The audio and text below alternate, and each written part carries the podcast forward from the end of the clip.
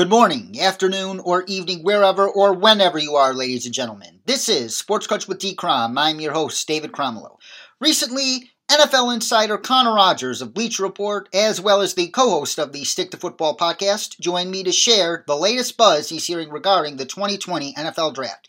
We covered quite a bit of topics in our brief discussion, including why many GMs want the draft postponed and why the NFL still refuses to do so at this time the impact of COVID 19 on Tua Tagovailoa and other prospects, potential trades in the first round, and a lot more. So without further ado, here are some of the latest NFL draft news and notes, courtesy of our good friend, Connor Rogers. Connor Rogers, thank you so much for joining us once again. David, thanks for having me, man. Always a pleasure to talk to you. What's going on? Uh, not much, Connor. Just uh, ready to talk some 2020 NFL draft with you. So uh, let's get started here. With the the COVID nineteen pandemic, easily the most lethal pandemic since the Spanish flu of 1918, uh, just getting started here in the United States. Uh, most fans are wondering um, when the, the draft is even going to be. And last night, uh, Adam Schefter and Dianna Russini reported that despite a unanimous recommendation from GMs to delay the draft due to the pandemic, the NFL held firm in its plans to hold the draft April 23rd to 25th as originally scheduled. And one of the one of the main concerns GMs had was the disadvantage of some teams in areas that are currently hotbeds for COVID-19, such as the New York, New Jersey area. I'm sure you know. Uh, having to draft from home with other teams still being able to use their team facilities, albeit in limited capacity. But that said, the league is also ordering all team facilities to be closed from tonight at uh, 6 p.m. Eastern Time through April 8th at the very least, which could mean that all 32 clubs might have to conduct the draft from home anyways. Do you think that's the case? And if yes, would you say the draft occurs as scheduled? And if not, how much does that increase the odds of the draft being pushed back? Yeah, I think it's very up in the air right now. As you know, David, this has been quite the week by week situation. I work out of New York City. I'm based in, uh, you know, I live in New Jersey, so I've seen, um, you know, how impactful this can be almost firsthand at times in terms of you know being able to go to work or not being able to go to work and what's essential businesses and being on lockdown. So I think we do fortunately have exactly one month where you hope that in that month span, teams will at least all be able to go into their facilities, even if they need an exemption for that, even if you need a limited staff capacity. And that, that's why they're sitting there probably saying, hey, why don't we push this all back? I don't think it's. I don't know if there's a fear about being able to go in uh, during the three days of the draft because that is a month from now, even in the worst places. Keep in mind that you know the Jets and Giants facilities are not in New York City; they are in New Jersey. I know the Jets specifically are in a very rural part of New Jersey, Florham Park, New Jersey, on a lot of uh, you know acres and acreage themselves. So it's not that they're going into dense areas. It's just a matter of the state shutdowns being lifted in a month from now. But I think most importantly, the reason why they're pushing back is not in fear of any of that or delays in that. It's more so the preparation of them working together over this next month. How much draft meetings and war room meetings can you have on a Zoom conference call? Does it give you the same impact? Are you watching film together? Yes, there's ways to get through all of this as I'm learning right now, doing my job full time from home and not slowing down in any capacity. But I think for uh, a scouting department, it feels a little different, and I think that's really what it is. It's not the actual draft weekend event, but more so the preparation leading up to it, and if they have an unfair advantage compared to a lot of other teams. Oh, yes, those were the main concerns uh, outlined in the report that Adam Schefter and Dianna Russini unveiled uh, last night. So it is indeed a, a uh, fluid situation. And uh, what would you say would be the point of no return date uh, for the NFL? Uh, let's say you get to a date um, that you have to decide whether the draft is going to be delayed or held on schedule. Yeah, well, I think when you when you look at it, number one, they have not wanted this thing uh, delayed, obviously. Now we're getting into crunch time here, right, David? I mean, when you look at it, you know, we're not we're not three months out anymore. We're not two months out anymore. So, you know, it, it's a shame that it had to be moved from Vegas, but that was always, you know, unfortunately going to happen. You just can't have that. Number one, forget that you can't have that kind of crowd there. But then also, even without the crowd, shifting everyone to a location like Vegas is not safe. Uh, you know, obviously the NFL Network is based out of LA. It makes sense to keep you know, everybody there and do your studio shows from there in any possible capacity, even if you have to, you know, uh, live, you know, bringing people live from remote locations. Fortunately, we have the technology to do things like that. So, uh, you know, I think, listen, I understand the leagues. I understand both sides of it, right? There's no this this is the wrong way, this is the right way approach here. It's not like that. Um, I think when you look at it, the league has the right approach that the timing they, they want their they've shown every sign so far, David, that they don't want to delay anything. I mean, we did not they didn't delay free agency. That should tell you everything you need to know. That's when not saying that's when the peak of this was going on, but that's when the biggest reaction to all this was going on. It, that people were finally taking it seriously, and they didn't delay free agency. So I think when you look at it like that, it, it tells you that they've been very stubborn to move anything back, and now they feel that they have another month ahead of them where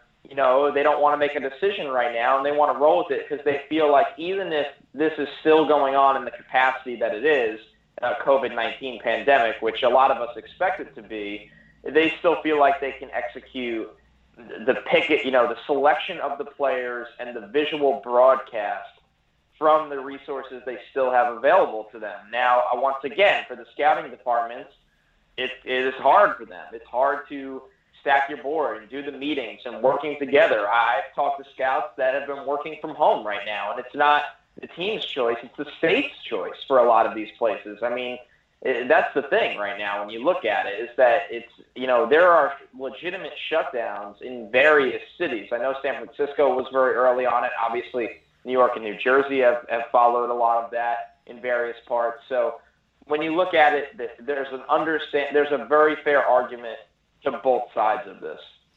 There most certainly is, and uh, these next couple weeks are going to be very interesting as the league uh, decides whether to keep the draft as scheduled or push it back a bit uh, to the wishes of uh, most of the uh, general managers in this league. But now back to the draft itself. As you and others have reported recently, arguably the biggest prospect whose stock is in limbo due to COVID 19 is Tua Tagovailoa. And since there will be no med rechecks, many quarterback needy teams might have additional pause about drafting him. And should the Miami Dolphins opt to select Justin Herbert instead, and the Chargers decide to take an offensive tackle at six overall, how far can you see Tua falling? I don't see Tua falling past six. Let's just put it that way. He won't make it past the Chargers at six. I think a team will come up and trade up for him at three. Whether it's the Dolphins or the Chargers or a mystery team is, is yet to be seen. But I think there is no secret that well, number one, I think Tua is getting healthy quicker quicker than people thought, but I don't think that's the concern. I think it's if he can stay healthy is the concern. So, but teams will take that that gamble, David. Teams will take that gamble. Tua Tagovailoa is a phenomenal prospect, a great player, a great leader, a great person, and for teams that that gamble is worth it to them. They feel like they can they don't have to rush him in. They can protect him I mean, the Dolphins feel comfortable starting Ryan Fitzpatrick next year. The Chargers feel comfortable starting Tyrod Taylor. That's why those teams didn't go out and make moves with all these quarterbacks that were on the market in free agency and through trades and releases. So I think when you look at it, Tua's, you know, Tua's floor seems to be the sixth overall pick, which is really good news for a guy that had such a significant injury this college football season and, and quite a few injuries throughout his college career. Oh, absolutely. And uh, you uh, kind of partially answered my next question, and I'll ask it anyway. Uh, there's expected to be a lot of wheeling and dealing early and often in this draft. And as of January, the consensus belief was that Joe Burrow and Chase Young would go first and second overall, respectively, and the draft would essentially begin at three overall, with the Lions likely trading down. However, there was some buzz coming out of the combine that the Redskins may move down from two, and there's even some chatter that the Bengals, for crying out loud, may even trade down from one overall in a blockbuster deal with the Dolphins. Do you still believe the Lions are the most likely of those three teams to trade down, or is that buzz surrounding Cincinnati and Washington real? Uh, I still think it's the Lions. I think the Redskins, there's always a chance, but they'd have to be really blown away to move off the pick to take Chase Young. That that much is known. They really, really don't want to, you know, move away from selecting him. So the Lions make the most sense. Of course, the Lions would love to take Jeff Okudah, but if you move from three to five, you still might get Jeff Okudah. So they're going to be willing to at least answer the phone and see what options are on the table. The Bengals can't move out of that pick for Joe Burrow. I know people have brought up, hey, the Dolphins can offer multiple first round picks. They have two second round picks. the Bengals simply can't move off that pick. A, guy that's considered, you know, a hometown guy. I know he's from Athens, not Cincinnati, but still billed as a, a hometown kind of kid. A franchise that needs an injection of life, a, a risky head coach hire that was hired to get the offense going. The guy needs his quarterback to be given a shot, and Burrow is perfect for his offense with Zac Taylor. So there's no way the Bengals move. It seems like a very low percent chance the Redskins move, although maybe they'd entertain it if somebody offers something ridiculous. And the Lions still make the most sense. Now, what I'm fascinated by is if everybody sits there in a stalemate and stares at each other and they look at this thing and you know and go, "Hey, we're not going to move because we don't think anyone else is going to move," and then you get jumped. So it, it's interesting to me. The Dolphins have a very interesting scenario on their hands because you know you don't want to give up picks to move up two spots, but then you're risking, as I said in the previous question, the Chargers coming up, a mystery team coming up. Teams like Tua Tagovailoa a lot, and teams like players like Isaiah Simmons and Jeff Okudah a lot, and the offensive tackle class. You have the Browns and the Jets at 10 and 11, and the Bucs back there at 14. Those teams know they need offensive tackles, and they're sitting there wondering, hey, are we going to get our guy? If we just sit and wait. So you bring up a great point about the movement within the top 10, top 15 of this class. I think it could be very, very significant. And I think everybody's going to be staring each other down on draft night before they make a move. Oh, absolutely. And uh, speaking of offensive tackles, uh, there's been a lot of talk that four offensive tackles could go in the top 14, if not the top 11. Uh, is that talk real, or um, is it uh, just bluster to you?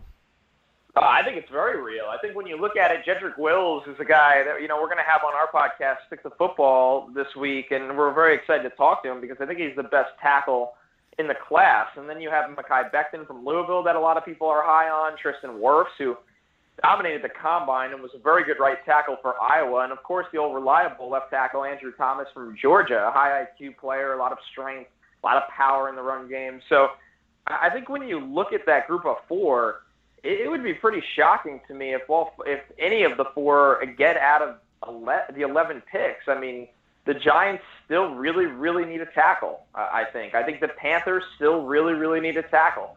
The Chargers, I've talked about two of them, but there's also the chance that they, you know, they signed Brian Bulaga, but Brian Bulaga's been hurt a lot, and they still need another tackle. So Jacksonville, I don't know how much they like their their group right now. It's just an okay group.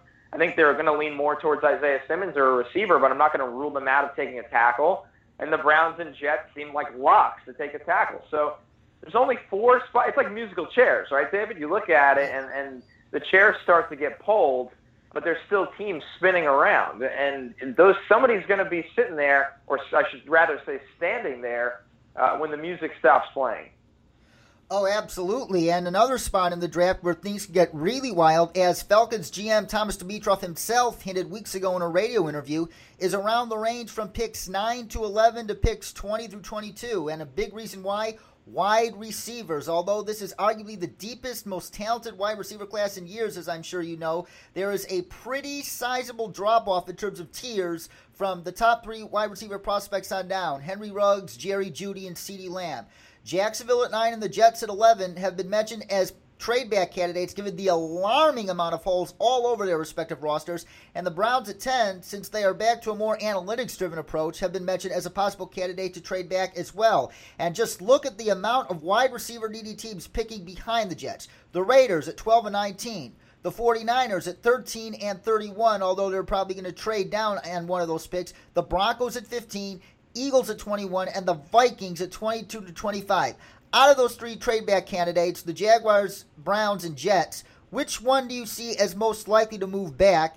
And which of those teams urgently in need of immediate wide receiver help that I mentioned do you see as their most likely trading partner?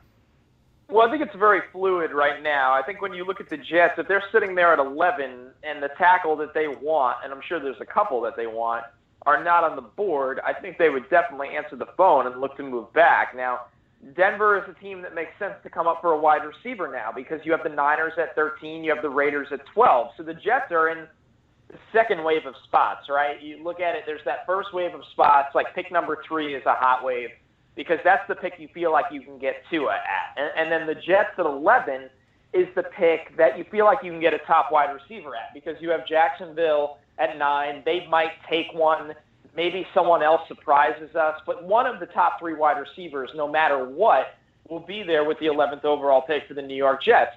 The Raiders want one. They're behind the Jets. The 49ers want one. They're behind the Jets. The Broncos, everything I've heard is that they want one. They're behind the Jets. Now, I think those teams have other needs. You know, the Raiders are going to look at linebackers. The Niners, uh, they can go a lot of different directions, to be honest with you, just to keep stacking a roster because Kyle Shanahan can get starting talent out of day three wide receivers. We've seen that before, but I still think he'd like a first round wide receiver. And the Broncos, Courtland Sutton has been absolutely phenomenal, and they still need some help at the tackle position in, in my eyes.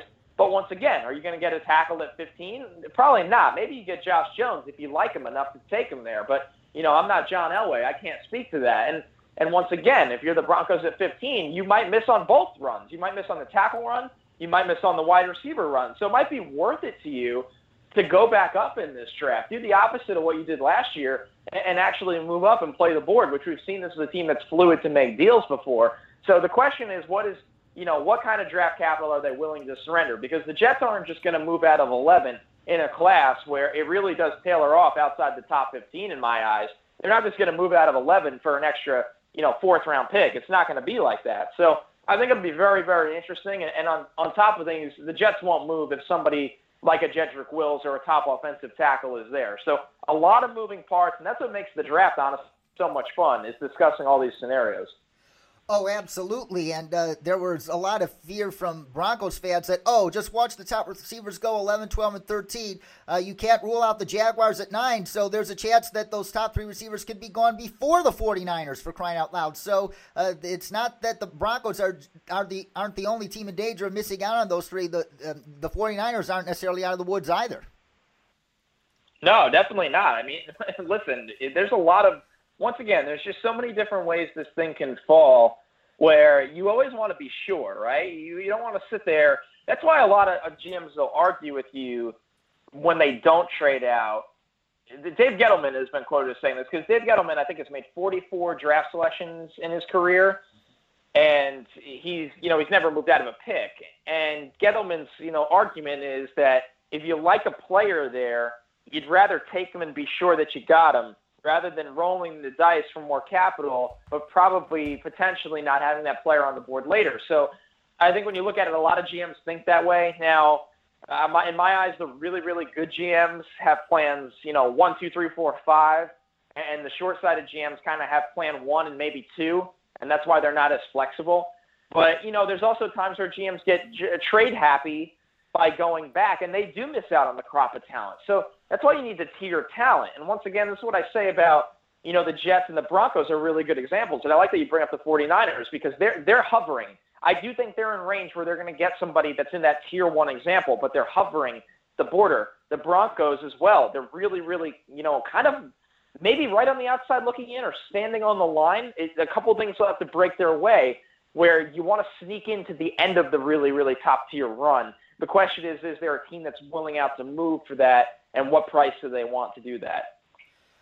Absolutely. And he Connor Rogers, ladies and gentlemen, NFL insider, honorary friend of the podcast of Bleach Report, and the co host of the Stick to Football podcast. You can follow him on Twitter at Connor J. Rogers. Thank you so much for joining us once again today, Connor. But before you go, we got two brief listener questions for you. And the first listener question comes from a listener of mine who is a Packers fan, and she wants to know what should the Packers' game plan be for the draft?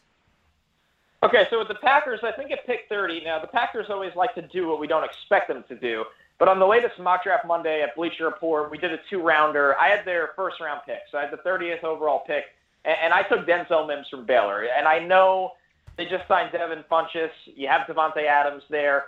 Once again, I and Allen Lazard, who I actually really, really like. But with Denzel Mims, that gives a size speed element that I think is your clear cut number two in the offense. And you know, guys get hurt. Packers fans know that at wide receiver. You know, they've gone through a lot of different players over the years, like every every high profile offense has before. So I, I like what Green Bay's done with this defense, especially in free agency last year, and they're well coached. I think they need another wide receiver for Rodgers. Really start surrounding him with help. They have a good backfield. Uh, they've done some nice things on the offensive line in recent years. Elgton Jenkins comes to mind for me. So I think at 30, you're, not, you're probably not going to get you know, this Brian Bulaga kind of replacement that you're hoping for. I like the way the board breaks at 30 at wide receiver, where you can get a premier number two target. Uh, y- yes, most people do anticipate the Packers addressing the wide receiver position early to get a more long-term uh, complement for uh, Davante Adams. And last but not least, uh, I'm based out of the Chicago area, and a lot of my listeners want to know what do you think the Bears do with their two second-round picks? So the Bears really need to load up on the offensive line in my eyes. Now, once again, this goes back to my my point of how will this board break, and I like Isaiah Wilson, the right tackle from Georgia. I think he could even play guard, and I think the Bears are a team that you know they they really really need to get deeper in their offensive line room. So I think one of those picks has to be offensive line. They could really use another wide receiver there, and this is a really good wide receiver class. So when you're when you have two second round picks and no first round pick, you you you want to do a mix. I think you you got to solve a need, which is offensive line. But I think one of those picks needs to, to play to the board's strengths, and that's wide receiver in my eyes, where you got, you might be able to get a first round talent at wide receiver. So the Bears can you know can kind of split the difference and go both ways there, which would, would tremendously help that football team right now. Connor Rogers, thank you so much for joining us once again. Looking forward to having you back on very, very soon. Stay safe, my friend. Thanks, David. Always good talking to you, bud. See you later. Thank you, Connor. And that's it for today here on Sports Krunch, but we'll be back with a lot more shortly as the 2020 NFL Draft hopefully draws closer, so stay tuned. In the meantime, be sure to check out the episode archive as well as my blog at sportskrunch.com. And remember, that is crunch with a K. And if you enjoy these podcast episodes, please consider leaving us an iTunes review and donating to our Patreon at patreon.com slash sportscrunch so we can improve our iTunes ranking and afford to produce even more shows with awesome guests like Connor. You can also follow me on Instagram and Twitter at dcrom59. For Connor Rogers, this is David Cromlow saying so long, stay awesome, stay safe, stay happy, and stay healthy.